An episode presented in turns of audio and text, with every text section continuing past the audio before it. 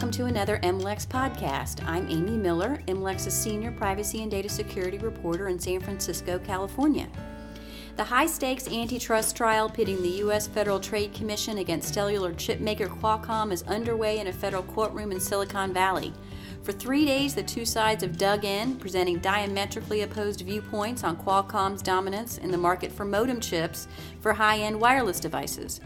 The trial is less than halfway complete, and Qualcomm has yet to offer its own evidence, but there's still plenty to break down. Here today to bring us up to speed on what's happening is MLEX senior correspondent Josh Sisco, who's been at the trial every day, and Mike Swift, chief global digital risk correspondent, who's been helping out. Hi, Josh and Mike. Hi, Amy. Hey, Amy. So, uh, Josh, first off, remind us what this legal fight is all about. Uh, so the Federal Trade Commission is challenging how Qualcomm is licensing certain uh, patents uh, that are for uh, cellular communications. Um, Qualcomm's a lot of Qualcomm's technology are used in standards, which confer on it a, a an obligation to license differently than other patents, and the Federal Trade Commission is saying that they have not lived up to that obligation. Um, chief among the allegations are this policy that Qualcomm has where they won't sell customers chips unless the customers also take a license. And the FTC says that Qualcomm uses threats of cutting off chip supply until they get the licensing terms that they want.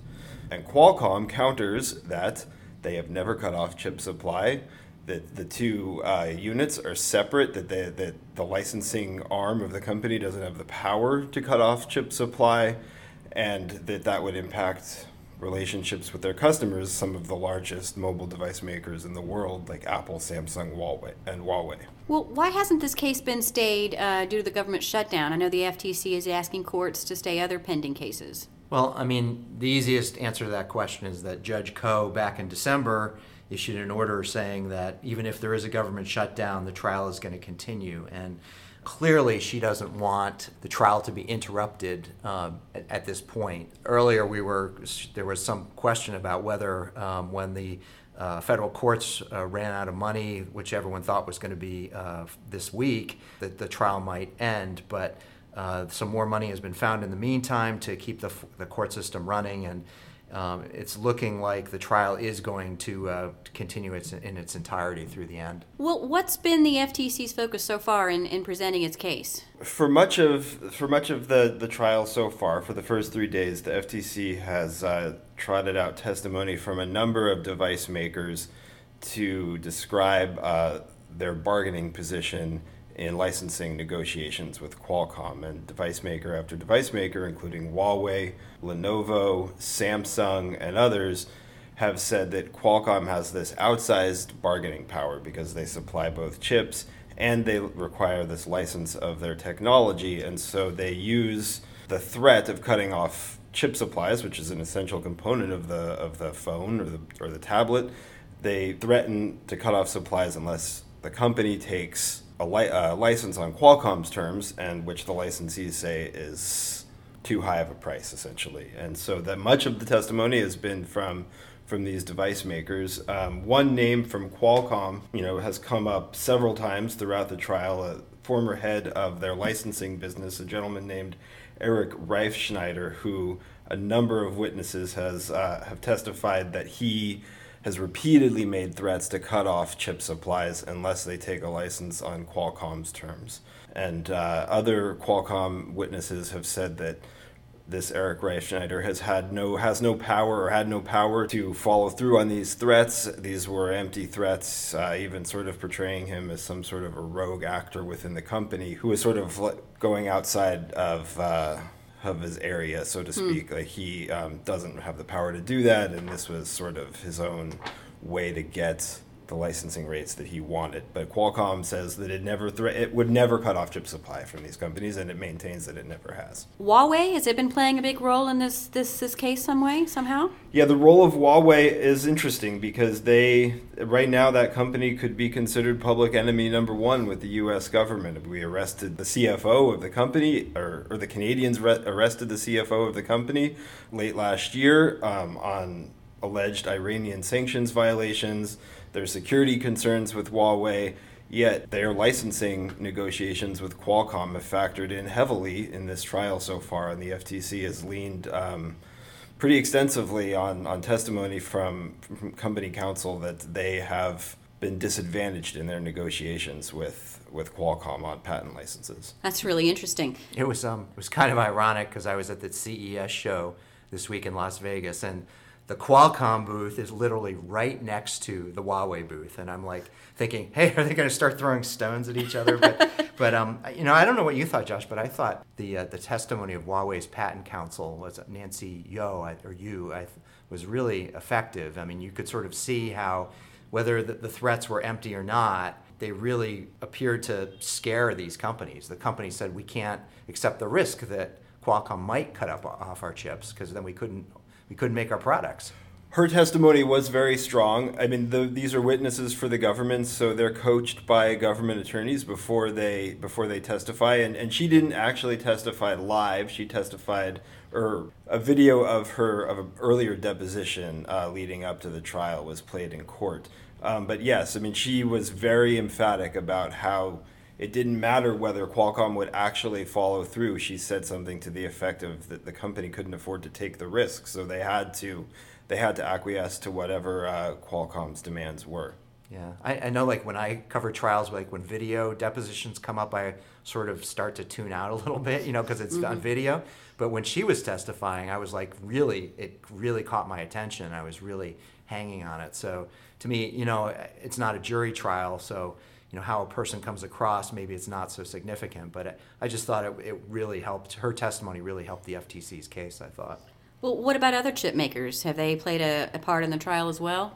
So chip makers have started uh, coming on the scene in the trial, um, especially on Tuesday. Um, most of the witnesses have been from the licensing standpoint, but a big part of the FTC's theory is that these licensing policies of Qualcomm have harmed other chip makers because if you are a phone, you are a, a smartphone maker, you are buying chips from somebody other than Qualcomm because so many of Qualcomm's patents are part of uh, technology standards. You still have to pay Qualcomm a license, even if none of your chip supply is coming from the company. So the FTC and other chip makers argue that Qualcomm is essentially taxing the sales of its competitors hmm. because the other chip makers like Intel and MediaTek and some others they don't have any control over what that component of the cost of the chip that they sell to an Apple or a Samsung or another phone maker. So the, the testimony from the chip makers, from Qualcomm's competitors, is going to be key because it's an antitrust trial, and so a big part of what the FTC has to prove in order to get a remedy in order to, to change, to get a court order changing Qualcomm's licensing practices is that Qualcomm has harmed competition, meaning its competitors. And so there was two so far a company called, uh, an a sales executive from a company called MediaTek, a Taiwanese chip maker. That didn't go so well for the government. They testified that, uh, that they were harmed by um, agreements that they had to sign with Qualcomm but then, under cross examination, the witness said that once those agreements were up, they still weren't really able to sign up any new customers. So they sort of undermined themselves hmm. while, while they were on the stand. But then on Tuesday, a senior executive from Intel testified who was a fantastic witness for the government. She refused to give in on Qualcomm's cross examination and even, you know, refusing to let up when she thought her comments were being taken out of context. Typically, under cross examination, you're mm-hmm. supposed to just answer the question. And she was asked if she made specific statements, and she said yes, but insisted on reading the entire email or clarifying her mm-hmm. or, or clarifying what was being read back to her. And she was able to get that into the record and, and didn't really budge. Who, um, who was that person from Intel? I, her name is Aicha Evans, and I think her title is uh, Chief Strategy Officer uh-huh. at Intel. It seemed like that was kind of like the most dramatic thing in the trial so far. She was a she was a really good witness. Yeah, yeah, interesting. Well, who's up next for the FTC? So uh, on Friday, it's expected. This is all subject to change at the last minute, but it's expected that Qualcomm CEO Steve Mollenkopf and uh, Apple's procurement chief, a, a, gentleman named Tony Blevins, are both expected to testify. Um, there's a number of other deposition videos from other licensees that are expected to be played during the course of Friday and into Monday. I think uh, at some point, uh, Apple's chief operating officer, Jeff Williams, is going to testify. He's essentially Tim Cook's uh, deputy. A date for that isn't isn't expected, um, but uh, that's that's what we know so far you got to ask are there any hints of a settlement so far? Any kind of indications or is it? No. Is the short answer to that question. There have been talks uh, they have put it in the record in court filings that they are ne- trying to negotiate a settlement there's been a lot of speculation. From what we understand, there's still people on both sides trying to negotiate uh, uh, an end, but I don't see that. I don't see that happening. I think the FTC's case has been going really well. I should qualify that Qualcomm has not put on any evidence yet. They have only been responding to what the FTC has has been admitting at the trial. So it's really too it's it's way too early to say what what any sort of outcome would be, but. Uh, I think at this point they're gonna they're gonna fight it out in court. Well, great. Well, thank you, Josh and Mike, for for taking time out of your busy schedules to talk with us about this. Yeah, thanks. Thank you. Again, that's MLEX senior correspondent Josh Sisco and Mike Swift, MLEX's chief global digital risk correspondent. Make sure to come back often for future MLEX podcasts from Europe, Asia, and the Americas on regulatory and litigation issues around antitrust, trade, privacy and data security, and corruption. You can access our podcasts from our website or subscribe through the SoundCloud app for iPhone or Android devices. I'm Amy Miller, MLEX's Senior Privacy and Data Security Reporter. Bye for now from San Francisco.